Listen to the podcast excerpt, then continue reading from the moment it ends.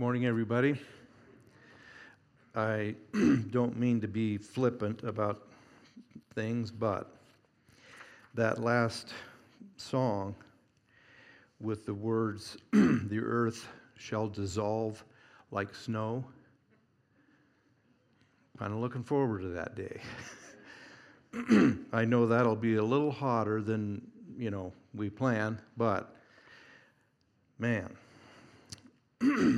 we're supposed to get more, I guess, this week. So um, let me mention um, or comment on something that Scott, giving the announcements, mentioned. A week from this Wednesday, during our normal adult Bible study in here in the sanctuary, he mentioned that we're having a membership class. Um, that's that's for those of you that have that always come to that study. Go ahead and show up, even though we'll take a break from our study of ethics.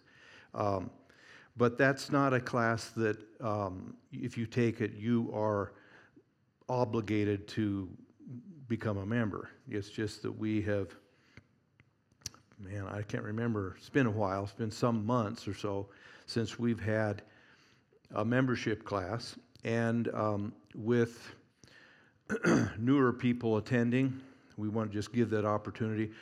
Uh, come and listen to it, uh, the denomination that we're a part of, and, and we study what, what we believe, our doctrinal statement, our church government, and a little bit of denominational history. Um, and then you're free to do whatever you want. So that's what will be taking place a week from this Wednesday night.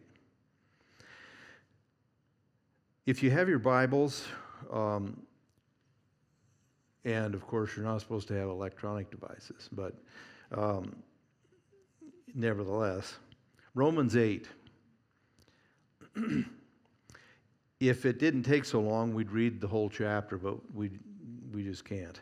But um, we'll break in at the end of, right at the end of a paragraph in verse 16 and read through the rest of the chapter. Verse 16 The Spirit Himself testifies with our spirit that we are children of God, and if children, heirs also, heirs of God and fellow heirs with Christ, if indeed we suffer with him, so that we may also be glorified with him. For I consider that the sufferings of this present time are not worthy to be compared with the glory that is to be revealed to us. For the anxious longing of the creation waits eagerly for the revealing of the sons of God. For the creation was subjected to futility, not willingly, but because of him who subjected it in hope that the creation itself also will be set free from its slavery to corruption into the freedom of the glory of the children of God. For we know that the whole creation groans and suffers the pains of childbirth together until now. And not only this, but also we ourselves, having the first fruits of the Spirit, even we ourselves groan within ourselves, waiting eagerly for our adoption as sons, the, reject, the redemption of our body. For in hope we have been saved, but hope that is seen is not hope. For who hopes for what he already sees? But if we hope for what we do not see with perseverance, we wait eagerly for it. In the same way, the Spirit also helps our weakness. For we do not know how to pray as we should, but the Spirit Himself intercedes for us with groanings too deep for words. And He who searches the hearts knows what the mind of the Spirit is, because He intercedes for the saints according to the will of God. And we know that God causes all things to work together for good to those who love God, to those who are called according to His purpose. For those whom He foreknew, he also predestined to become conformed to the image of his Son, so that he would be the firstborn among many brethren. And these whom he predestined to be like his Son, he also called. These whom he called, he justified. These whom he justified, he also glorified. What then shall we say to these things? If God is for us, who is against us? He who did not spare his own son, but delivered him over for us all, how will he not also with him freely give us all things? Who will bring a charge against God's elect? God is the one who justifies, who is the one who condemns. Christ Jesus is he who died, yes, rather, who was raised, who is at the right hand of God, who also intercedes for us. Who will separate us from the love of Christ? Will tribulation or distress or persecution or famine or nakedness or peril or sword? Just as, as it is written, for your sake, we are being put to death all day long. We were considered as sheep to be slaughtered. But in all these things we overwhelmingly conquer through him who loved us. For I am convinced that neither death, nor life, nor angels, nor principalities, nor things present, nor things to come, nor powers, nor height, nor depth, nor any other created thing will be able to separate us from the love of God, which is in Christ Jesus our Lord. The thought that I have, I hope, parallels this passage of Scripture. And I don't, I don't want to scare anybody. I don't want to discourage anybody. But we can't, we always have to face reality. We're, we're in, I think, we're in days um, of gathering clouds, gathering storm clouds. We see and I'm not going to get off into end times. I've never been an end times person. Um, not that I don't believe in them, but I'm just, if you're not ready to meet God and you drop dead, I don't care who 666 is, okay? Um, so, nevertheless, I, I feel a lot of questions from you and others. Are we, with all we see, the total collapse of the values, the Christian values of Western civilization, and the unbelievable, unimaginable, and unpredictable, even a year or two ago, depravity that we see. People say, Is this the end? The only thing I'd say about that is for 2,000 years, in church history, there have been probably 2,000 times that people have thought, this is it. Jesus' return is imminent. Um, you know, sell the farm and wait on a hill because it's coming next Friday. That all kinds of people predicted all kinds of stuff. There's always been one thing that runs through the whole pattern, really, of predicting Jesus coming again. The collapse of a society in which the people lived who believed this is the end was always regional. It was a local society. It was a maybe a small country. Even in the case of the Roman Empire, it, as it began to fracture, it still wasn't global every time that there arose a movement of end times focus that Jesus is nearly here, it's always been restricted. It's been a smaller area. To me, the only thing that differs, because God's seen depravity worse than we're seeing right now, worse than you can read about what's going on in the schools and on Fox News or whatever. God's seen a whole lot worse than what we're dealing with here. He saw, he saw enough that he drowned the entire lot and left eight people. So he's seen it worse than we see it. However, the one thing that I think is different about the great falling away that we see going on today is it's global. It's not just America. Now, I know enough people that are involved in missions and so forth. There are wonderful revivals taking place in Africa, South America, Southeast Asia, all of Western, the Western world, is collapsing morally. Um, so even with those bright spots in the world, there's still a global sense of falling away that I don't think in history we've seen before. In the light of all that, I don't know how you feel, but um, it affects us. Uh, it affects me. I know I shouldn't read the news, but I'm addicted to it. Um, I've, I, I want to know what's going on so I can talk back to the television or my phone or tell Liz what an absolute nitwit so and so is. Um, I hate to not know what's going on, but once I read it all and listen to all of it, then I'm,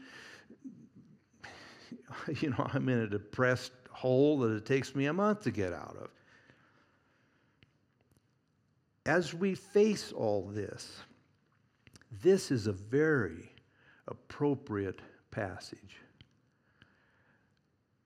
This was written when Nero was the emperor. Persecution had already begun. It was to get much, much, much worse. And this is in the first century. The persecutions in the Roman Empire continued with some breaks in between, but continued up until the, the final and worst was in the early 300s.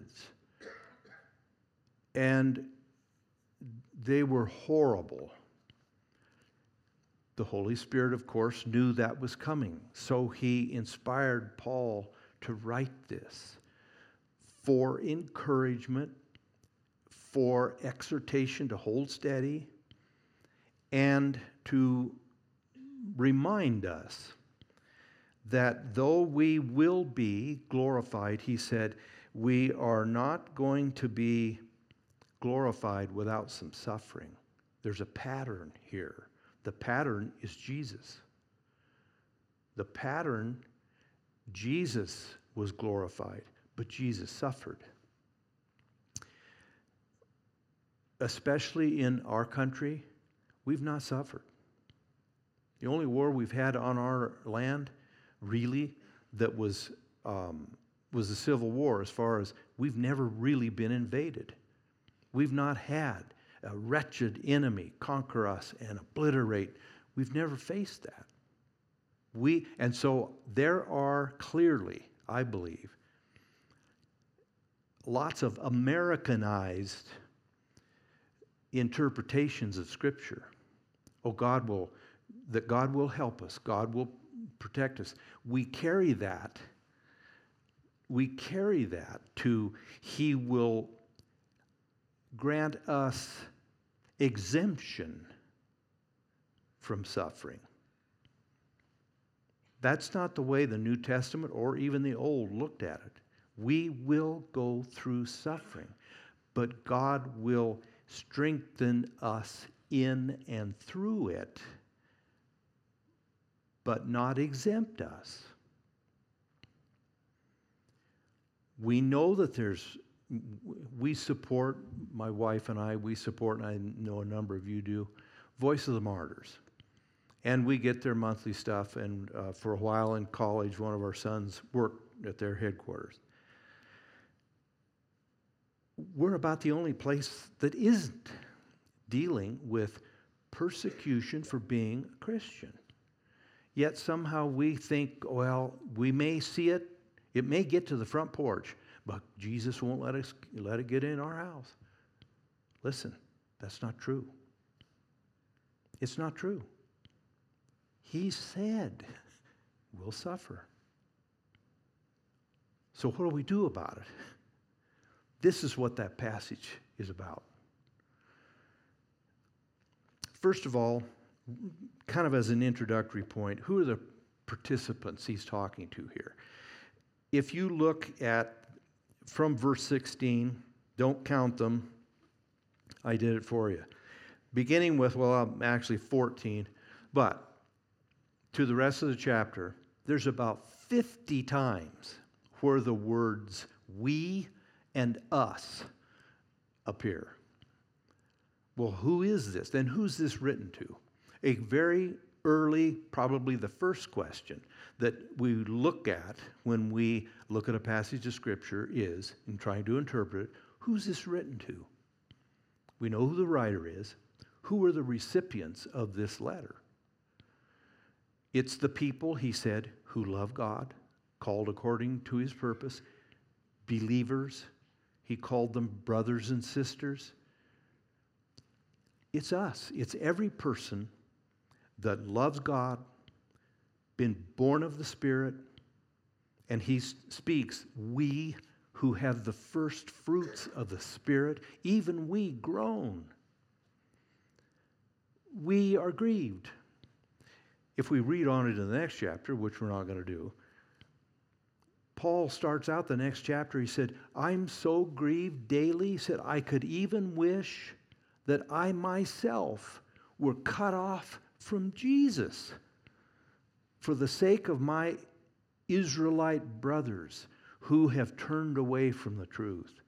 And Paul said, I have, I have uh, tears and grief in my heart daily. We go through valleys, we go through the vale of tears, we go through hardships. But what we have to remember are, I think, four things here. First of all, in verse 31, what shall we say to all of these things? If God is for us, who's against us? Now, I think the Holy Spirit Himself has to help that sink down into our hearts so we grab a hold of it. And it's kind of like, um, well, when they built this building, we, there's, there's, there's a million dollars. There's a million dollars under the dirt here. That's how much the foundation cost to put pilings down, some cases 50 feet, to a certain compactable reading so that the skeleton of this building would be on solid ground.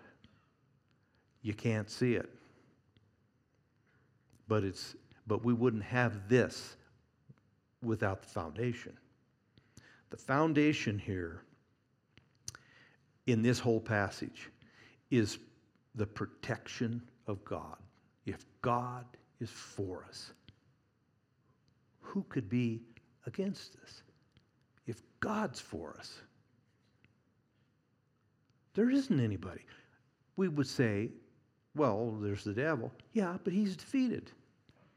He's already defeated. His only weapon, really, is accusation, deceit, and fogging up our feelings and picking on us and slandering God to us. But it's, it's all fake. He is a defeated foe. If God's for me, who else? Who else? Could ever be against me effectively. I read a lot of church history, a lot of world history, and World War II, 1st of September 1939, the Germans went into Poland. About a day or so later, England and France declared war on them. Winston Churchill was a voice crying in the wilderness for a good 10 years before the Second World War. He kept warning everybody that he knew they were going to be dealing with Germany again. The newspapers constantly made fun of him. Uh, he was a member of parliament, but they talked about, and they likened him, they said, to the positivity. They said Churchill has the positivity of the prophet Jeremiah, um, who was the darkest prophet in the scripture. And no one listened to him. Ironically, all the warning that he gave that everybody, ah, that's not going to happen. then he ended up inheriting the war that resulted from nobody listening to him. But when they declared war, you get into 1940 and the Battle of Britain with the nighttime bombings, just harrowing days, terrible days. And meanwhile, there was a savior, at least as Britain looked at it. There was a savior across the ocean. And Churchill was caught between the desperation that they were in, they're running out of armament, they were, run, they, they were going to, they were going to lose. And he looked across the ocean and did his best to deal with Franklin Roosevelt in a way that wouldn't set him off.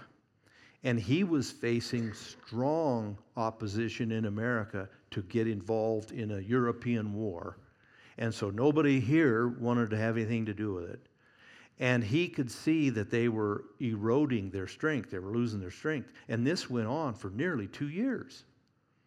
And they were losing their, I mean, high rates of, of casualties and killed and so forth. And it, Britain's situation got more, gradually, more and more and more desperate. And Churchill, more and more, was, was doing his best to hold back and not be too bold, but pleading with America, you can help us, you can help us, we need your help. And it was put off, it was put off, it was put off. In fact, it was put off until after Pearl Harbor.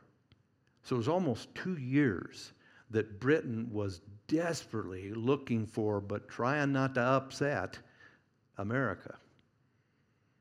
Finally, when Japan attacked, it turned the tide. Obviously, Churchill wasn't gra- glad. No one was glad that a bunch of our people were lost at Pearl Harbor, but he knew it'll bring America into the war. They can't stay on the sidelines any longer. And so he had a phone call with Churchill, or Churchill with Roosevelt. And Roosevelt, you know, the day or so, two days after Pearl Harbor, declared war. Germany declared war. They declared, we declared war on Germany. And in his diary, Churchill just wrote this after this call from Roosevelt we're in. He said, That night, I went to bed and slept the sleep of the saved. I'm saved. Now, that was a physical thing, but the, the very future of that island was on the line. And he knew someone greater than us has to help us. And he slept the sleep of the saved. We are supposed to by faith in Jesus, sleep the sleep of the saved. Because if God's for us, not just America's now on our side, if God's for us, who in the world can be against us that matters? Nobody. Protection in the middle of all we see, God will be with us. He may not exempt us from the issues that we think are facing us. And Jesus himself said, iniquity will grow worse and worse. He, we're seeing it, but God's with us. On his deathbed, the last words of John Wesley, he just raised his hands and he said, The best of all, God is with us. God's for us. Second, there's provision. This is a great verse, 32. He who did not spare his own son or did not withhold. And here, this is um, underneath a reference to Abraham. The same language is used. Abraham, who God said to him, Abraham, I want you to take your son, your only son, whom you love, and offer him as a burnt offering on the mountain I'll show you. Referencing, this is referencing that. After Abraham raised the knife to slay Isaac, God called to him, Stop, stay your hand. And he offered, he said, Look around. And he turned and looked, and he said, There was a ram caught in the thicket and by his horns. And he said, Offer that instead of your son.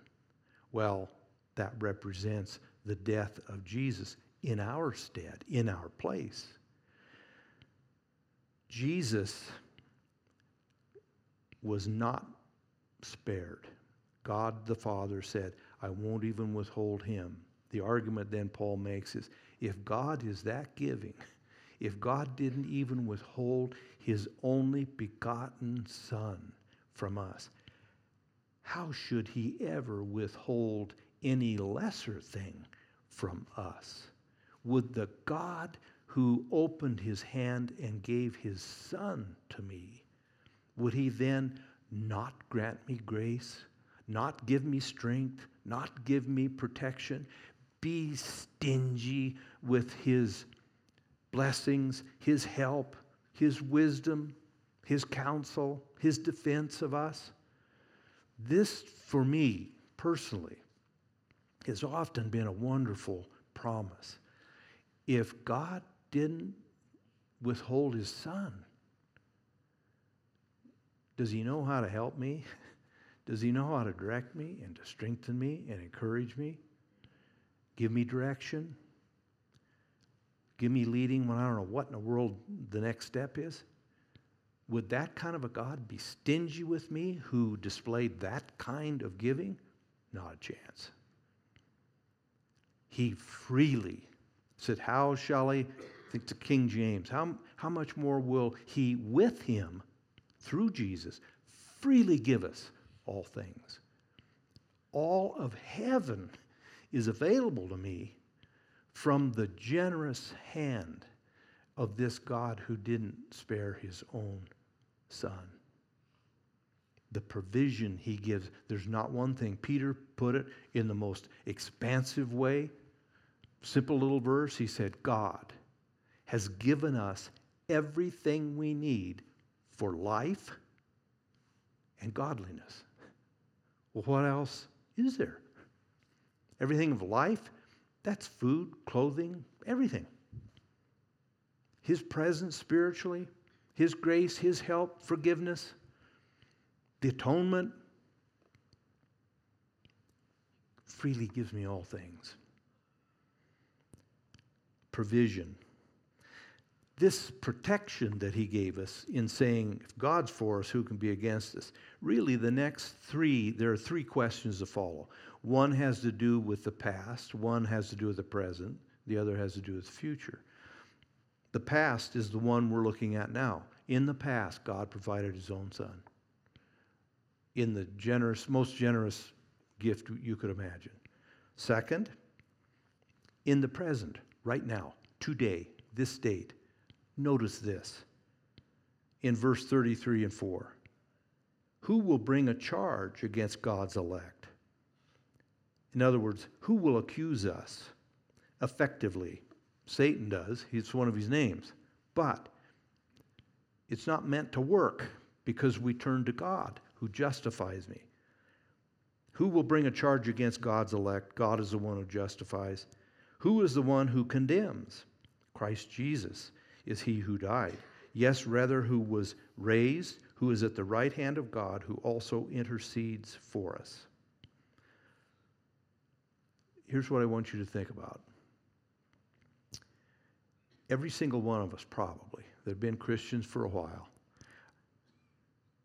we have people that we think, you know, if I can just get so and so, to pray. We have prayer chains. We have, you know, we get prayer requests out. But a lot of us think if I could just get old so and so, who's a saint, walked with God 60 years, if I could just get them to pray for whatever this request is, it'll get through. I don't know if that's bad thinking or not, but I've grown up doing that. I, I, you know, I knew some wonderful preachers, seminary professors, people that knew God.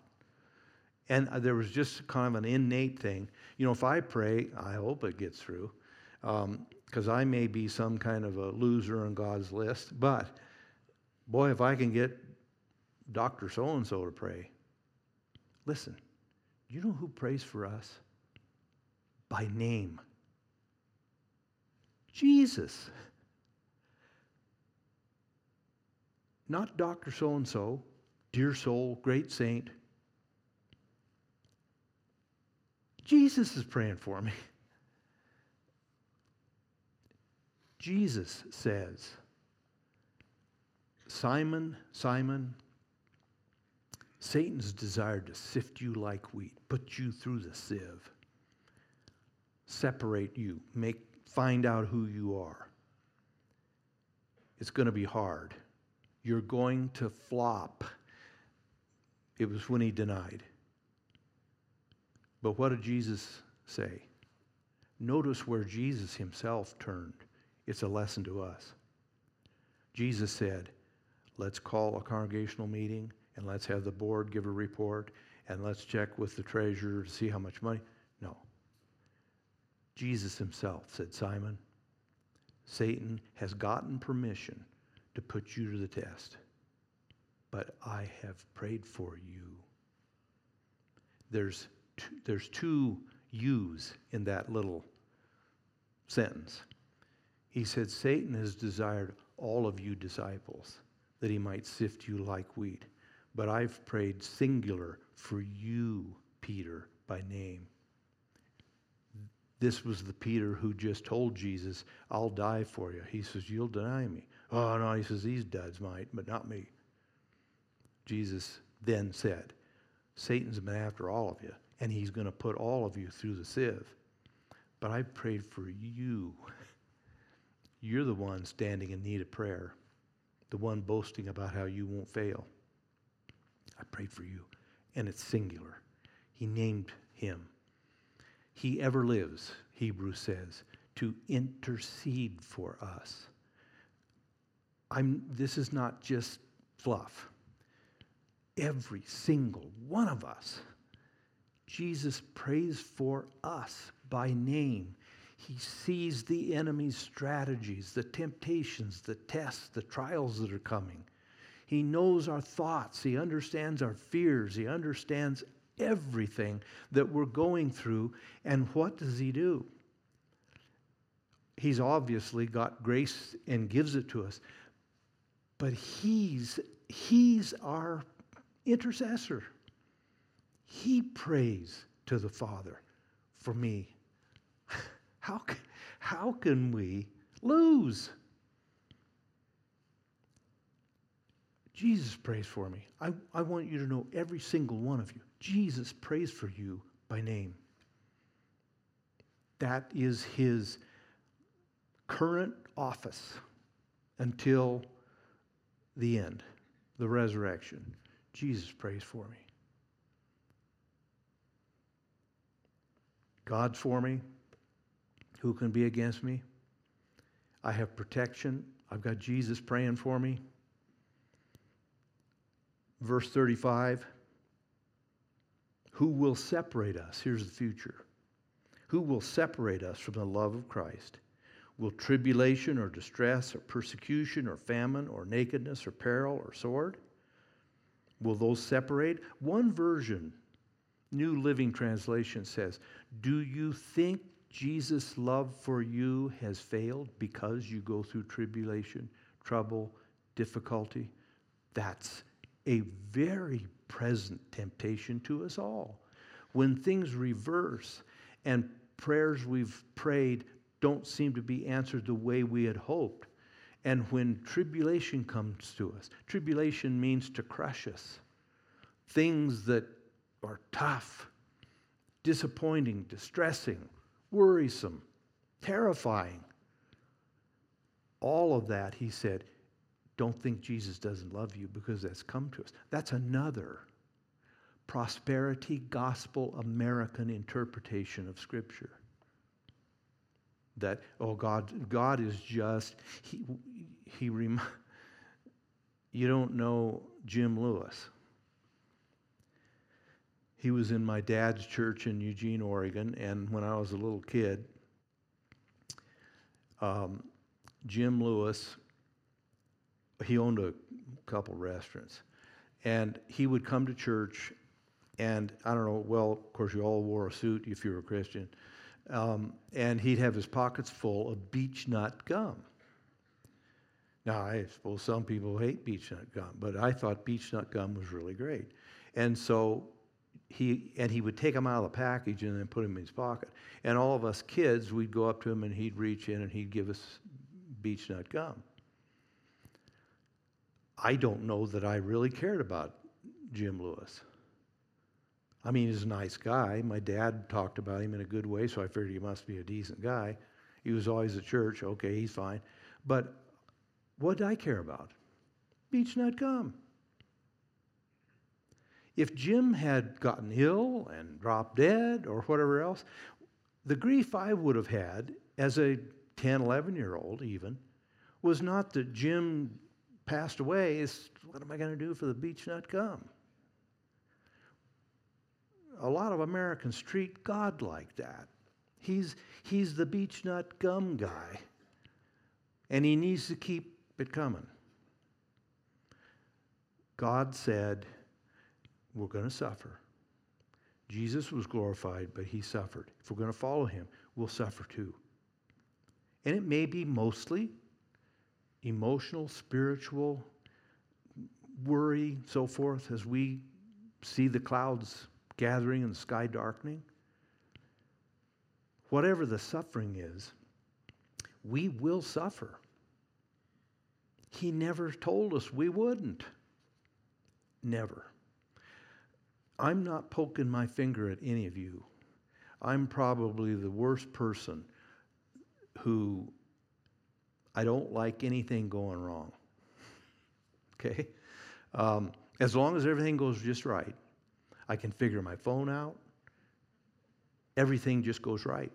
First time we try something, first time, you know, you this job, I'll tell Liz, we got I got to do this little project, probably take a half an hour. I don't know why I do that, because it ends up taking three hours, 50 trips to Home Depot, and pulling what hair I've got left, and I'm irritated because it's not going right.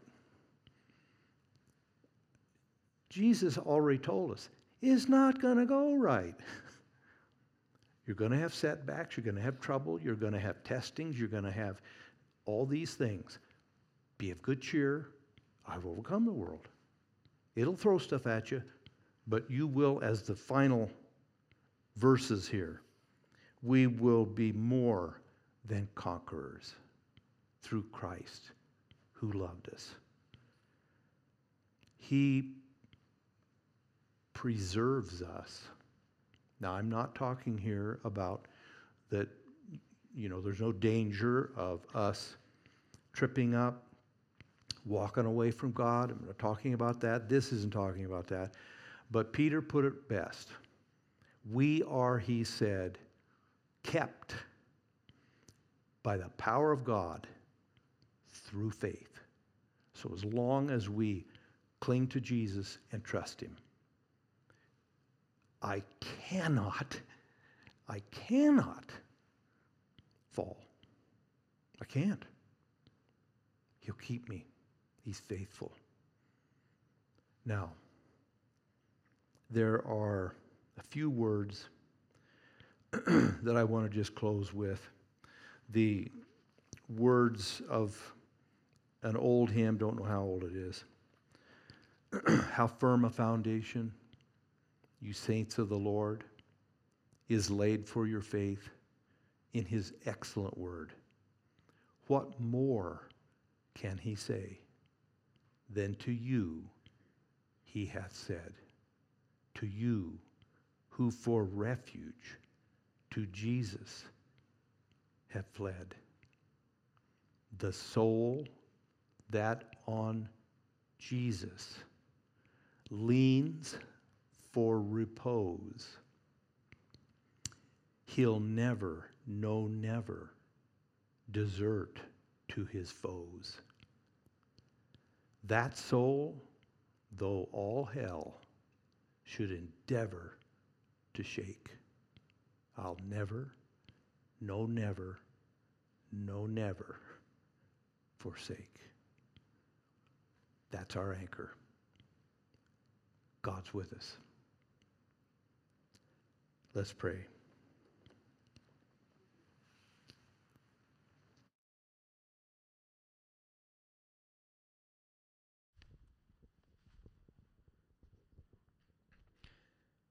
Father in heaven, as we sat and listened this morning to your word, I was reminded, Lord, that there are sunny days as believers.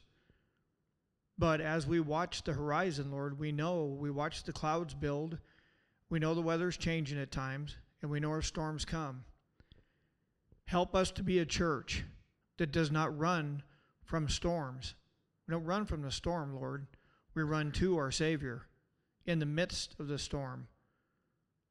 So, whether it's sunny out or whether it's storming out, help us to always cling to you, exactly like we've been taught this morning. There, we make that confession that we are more than conquerors because we are your children. And for that, we're grateful. Thank you for our Savior, Jesus Christ. Thank you for the work that you've done in the past to extend redemption to us and salvation to us. I pray for those of us that have received that salvation that we cling to it tightly, Lord. Absolutely, utterly dependent on your Holy Spirit to get us through um, on this side of heaven until we hear the words, Well done, good and faithful servant. And if there's someone sitting in here this morning, Lord, that needs to turn her heart back to you, or that has never reached out to you and received that gift that you've offered, pray today is the day of salvation for them. That they would know that they're known and that they are a child of God and that their eternal destiny is in Christ Jesus and that your protection is here for us as we march toward that heavenly shore. Lord, we love you and we are so grateful for you. Now help us to get up and walk out of this place with that light in our heart, walking by your grace to your glory in all that we do. In Jesus' name we pray. Amen. Love you guys. You are dismissed. Have a great day, everyone.